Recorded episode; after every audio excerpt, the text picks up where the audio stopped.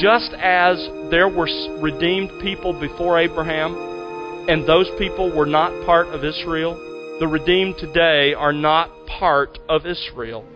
But all the redeemed of all ages are heirs of the spiritual aspect of the promise made to Abraham.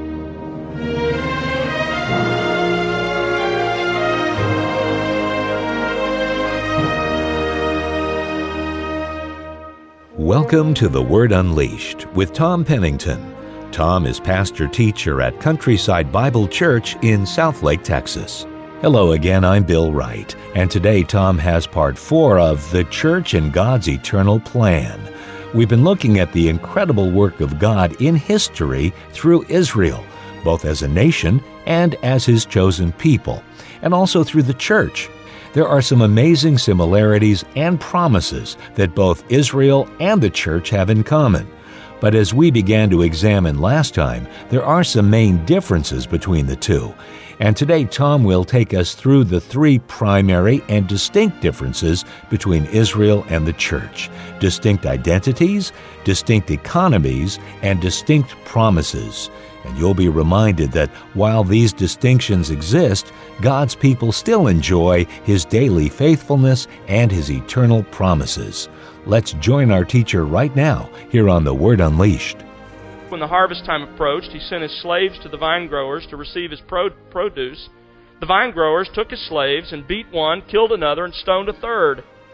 Again, he sent another group of slaves, larger than the first, and did the same thing to them. But afterward, he sent his son to them, saying, They will respect my son.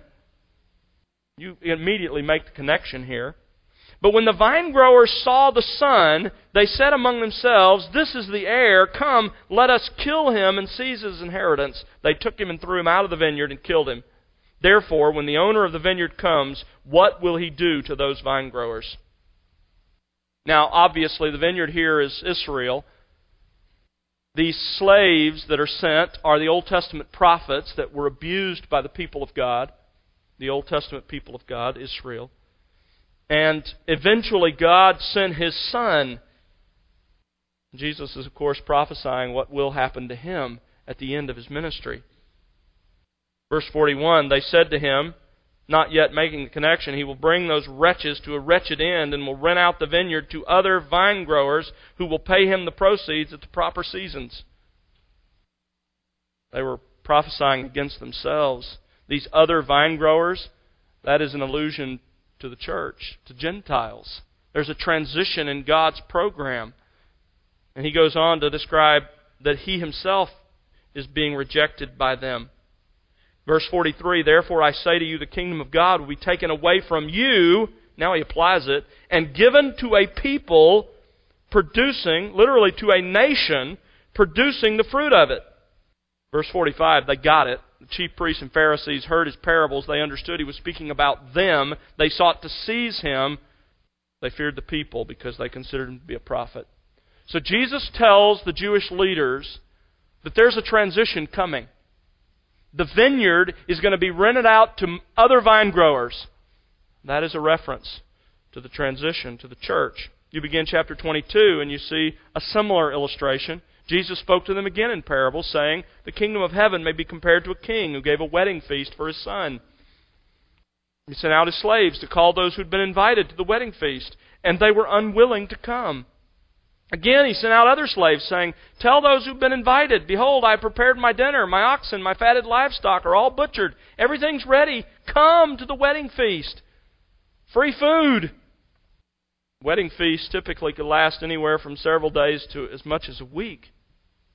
He's saying, Come to the wedding feast. And they paid no attention and went their way, one to his own farm, another to his business. The rest seized his slaves. So what you have here is some apathy, just they don't care. They go about their business. And some absolute antipathy to God and His plan. The rest seized His slaves and treated, mistreated them and killed them.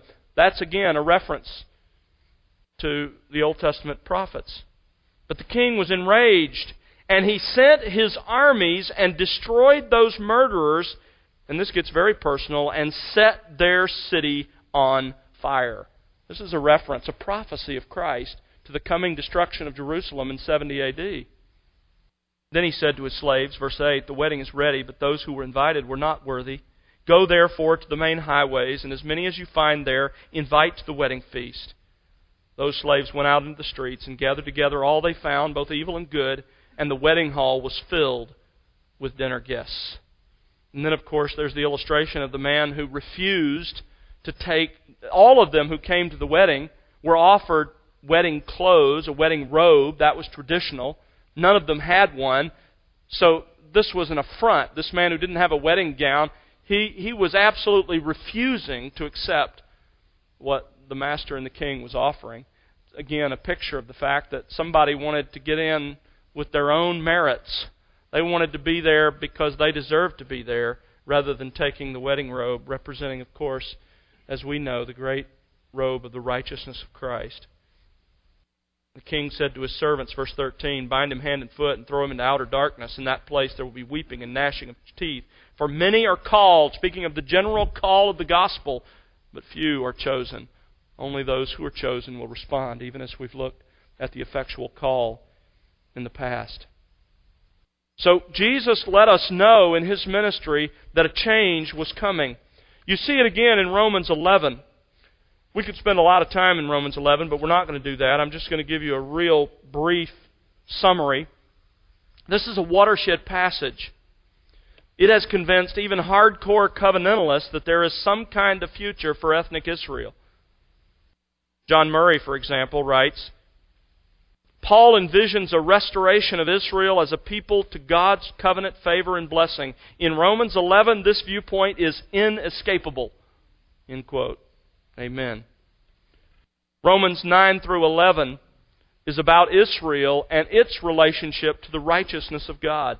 Paul tells us that Israel set out to develop its own righteousness. It didn't understand God's righteousness, and therefore it has refused his offer of the gift of righteousness. But there's still a future. Notice how Paul defines Israel at the beginning of this passage, Romans chapter 9. I read these verses just a few minutes ago. When he's talking about Israel in this section, he's talking about those who are his kinsmen according to the flesh, verse 3, Israelites, to whom belongs the adoption of sons, the glory, the covenants, the giving of the law, the temple service, the promises, whose are the fathers, from whom is the Christ according to the flesh, who is over all blessed forever. You get the idea. He's talking about Jewish people. So when he comes to chapter 11, he wants us to know in, in verse 1 through verse 10 that while Israel as a whole has not embraced her Messiah, there is a remnant of ethnic Israel that are being saved. Just as there was a remnant in the time of Elijah, verses 2 and 3. When you come to verse 11, down through verse 16, we learn that Israel's failure was for the spiritual benefit of all of us. And he explains exactly how that happens. Verse 11, notice Israel stumbled. Verse 12, their failure resulted in riches for us. Verse 17, there was this rich root of an olive tree, probably a reference to Abraham or to the promise made to Abraham. And the branches were broken off. That's the Jews. They no longer could partake of that promise made to Abraham, and instead, wild olive branches, verse 17 says, were grafted in. That's us, folks, Gentiles. We've been grafted in to receive the promises made to Abraham. In verse 25, he says, For I do not want you, brethren, to be uninformed of this mystery, so that you will not be wise in your own estimation, Romans, Gentiles that a partial, partial hardening has happened to Israel until the fullness of the Gentiles has come in. He's saying, listen, there is a change that has occurred. And don't misunderstand it and think God has rejected his people because of it. It's that big a change that you might conclude that God has absolutely, once and for all, rejected his people. He begins verse 1 of chapter 11. Don't even think that. May it never be. And notice verse 26, he says, All Israel will be saved. There's still a time coming when God will deal with this people. We'll talk more about that in coming weeks. So you see that in Romans 11, it's clear that a shift in God's program occurred. A partial happen, hardening, rather, has happened to Israel until the fullness of the Gentiles comes in. You see the same thing in 1 Thessalonians chapter 2. 1 Thessalonians 2, verse 14, the end of verse 14 says, You're enduring the same sufferings at the hands of your own countrymen, even as they did from the Jews, who both killed the Lord Jesus and the prophets and drove us out. These are the Jews now he's talking about. They are not pleasing to God, but hostile to all men, hindering us from speaking to the Gentiles so that they may be saved, with the result that they always fill up the measure of their sins, but wrath has come upon them to the uttermost. Obviously, this is a different mode of operation by God toward Israel than you see in the Old Testament. There's a change that's occurring. 1 Peter chapter 2 verse 9 Peter takes that great reference in Exodus 19 given to the people of God at Sinai, given to Israel at Sinai, and he says, okay, they have been set aside from this great mission purpose. You now, church, to whom he's writing, are a chosen race, a royal priesthood, a holy nation, a people for God's own possession, so that you may proclaim the excellencies of him who called you out of darkness into his marvelous light. For you were once not a people, but now you are the people of God. You had not received mercy, but now you have received mercy. Folks, just as there were redeemed people before Abraham, and those people were not part of Israel, the redeemed today are not part of Israel. But all the redeemed of all ages are heirs of the spiritual aspect of the promise made to Abraham. Robert Saucy, in his excellent book, The Case for Progressive Dispensationalism, writes Believing Israel and the members of the church are one in their participation in the salvation of the new covenant. They are equally and together the people of God. Their difference lies not on the spiritual plane, but in their specific identity and corresponding function in God's kingdom program. Exactly right. They merely have served in God's purposes different time periods and different purposes. And that brings us to the third and final distinction of Old Testament Israel from the church. They are different in their distinct promises. Now, let me just say first that the church in Israel share many promises. For example, the Abrahamic covenant. Over and over again, we're told, like in Ephesians 3 6, we are fellow heirs with them. I love Galatians 3:29. In fact, just look at it. Galatians 3:29 Paul says, the end of that chapter, if you belong to Christ, okay? If you belong to Christ, then you are Abraham's descendants, heirs according to promise. You get in on the spiritual aspect of the Abrahamic covenant if you belong to Christ. So we share that those promises. We also share the new covenant promises. In Jeremiah 31, God says, I'm going to make a new covenant with Israel and Judah. But when we come to the New Testament, Jesus says he's dying to effect the new covenant. Paul calls himself a minister of the new covenant in 2 Corinthians 3. And Hebrews 12 tells us that we have come to benefit from and participate in that new covenant. So there are a lot of promises that we share. But there are promises distinctly made to Israel, which will be fulfilled in the future. There are, in fact, distinct promises to Israel. I'm not going to deal with this in great detail because we're going to get there when we get to prophecy in a few months or years, as the Lord chooses. Or maybe I shouldn't blame that on the Lord. Um, but there are two I want to highlight briefly for you. Here are two very distinct promises Israel has from us. First of all, a future restoration to an earthly land, to the land God promised them. You remember in Genesis 17, God reiterated the covenant to Abraham, and he says, I am going to give to you and your descendants after you the land of your sojournings, all the land of Canaan, for an everlasting possession. Now, covenantalists read a verse like that, and they would say this that Israel forfeited these promises because of her unfaithfulness to God. And so now the church receives these land promises, and it's really a reference to heaven. They would cite a verse like um, Hebrews 11:16, speaking of Abraham and those along with him, they desired a better country, not an earthly one, a heavenly one. Therefore, God is not ashamed to be called their God, for He has prepared a city for them. In other words, Abraham wasn't really concerned about Canaan. Well, obviously, there's an element of truth to their argument. If you've ever been to Israel, you can understand why Abraham would prefer heaven to that. But here's a serious problem for the covenantalist land is included in the new covenant promises to Israel. Turn with me briefly to Ezekiel 36. This is a promise that's still future, that God hasn't fulfilled to Israel. We participate in this new covenant, but it, it's not exhausted in us as the church. And it's pretty clear when you look at the language of Ezekiel 36. It includes land.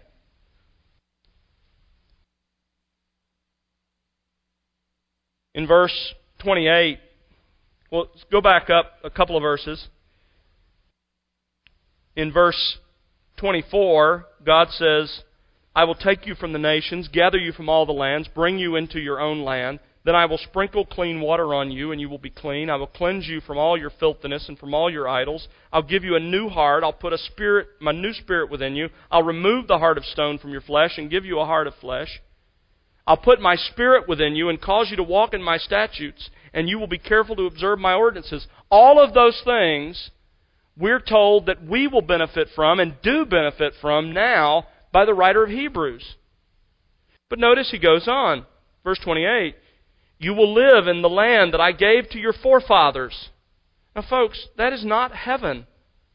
So that you will be my people, and I will be your God. Moreover, I will save you from all your uncleanness, and, and I will call for the grain and multiply it. And I'll not bring a famine on you. I will multiply the fruit of the tree, the produce of the field so that you will not receive again the disgrace of the famine among the nations. And on and on he goes, down through verse 38. Verse 35, they will say, This desolate land has become like the Garden of Eden. They wouldn't say that of heaven. They would never say heaven was a desolate land that has now become like the Garden of Eden. He's talking about the land of Canaan, the land promised in Genesis 12 and 17, and every time that new that Abrahamic covenant is repeated.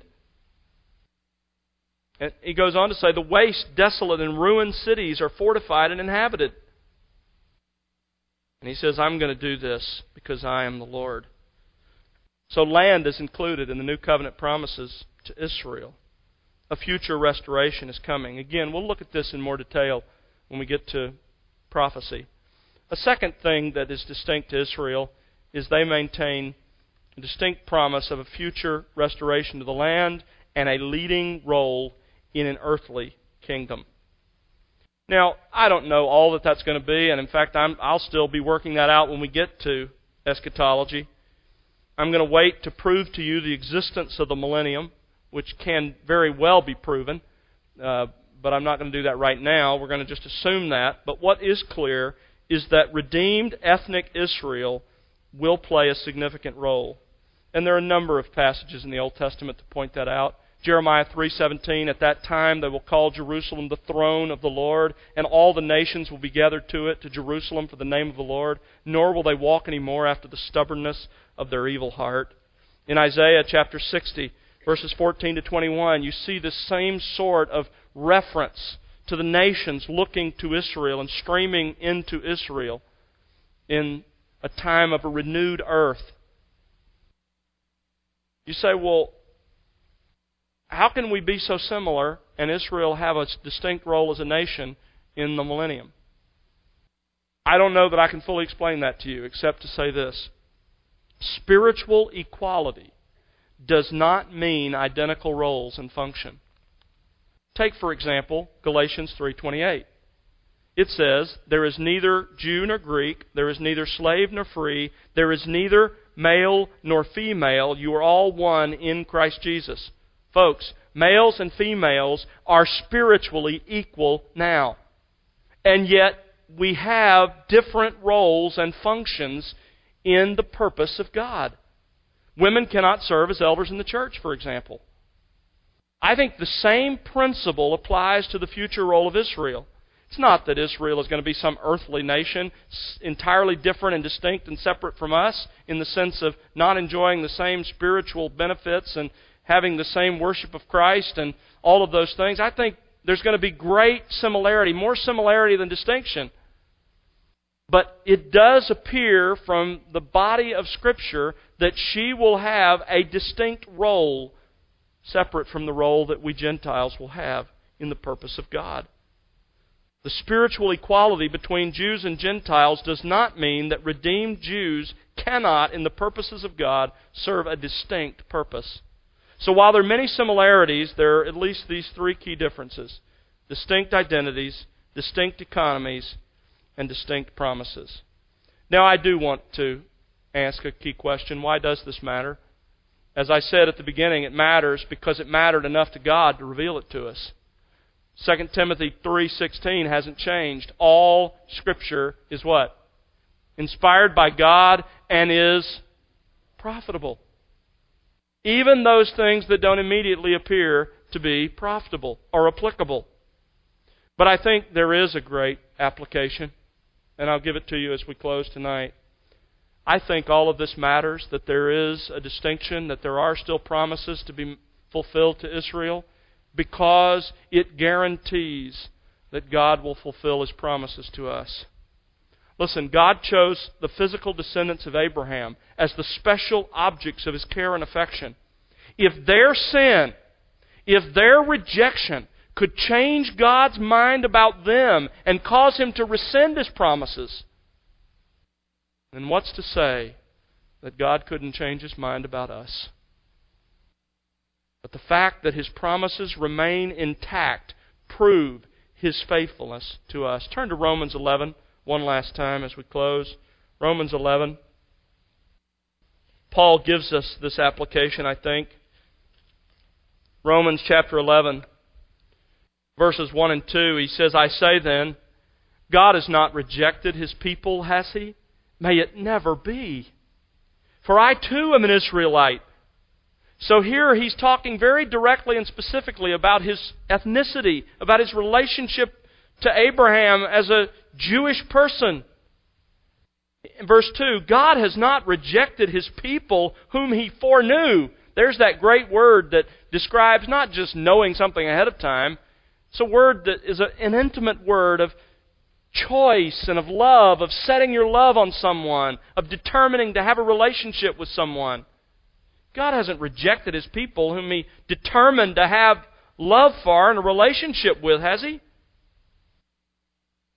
And then notice verse 28.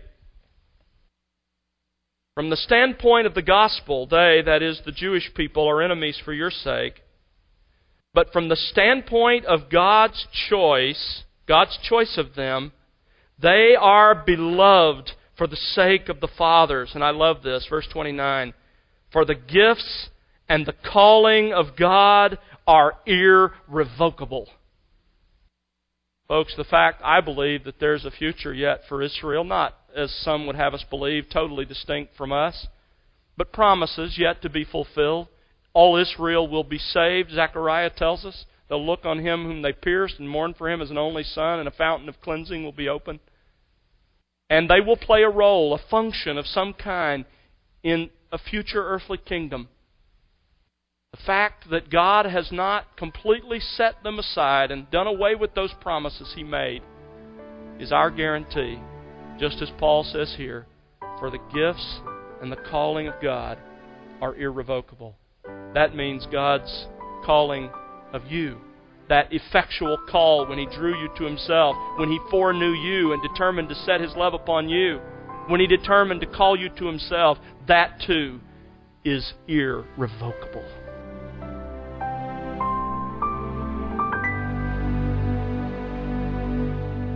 That's Tom Pennington here on The Word Unleashed with part four of The Church and God's Eternal Plan. Join us next time for part five.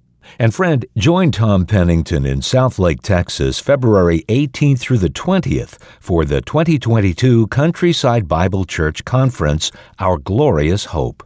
Tom welcomes Steve Lawson, H.B. Charles, Philip DeCourcy, and more to remind you of the eternal hope of heaven that is ours in Christ, and to spur you on to live in light of that reality today. Visit thewordunleashed.org for more information and registration links to the conference. The Word Unleashed is made possible because of the prayers and financial gifts of individuals like you please consider partnering with us.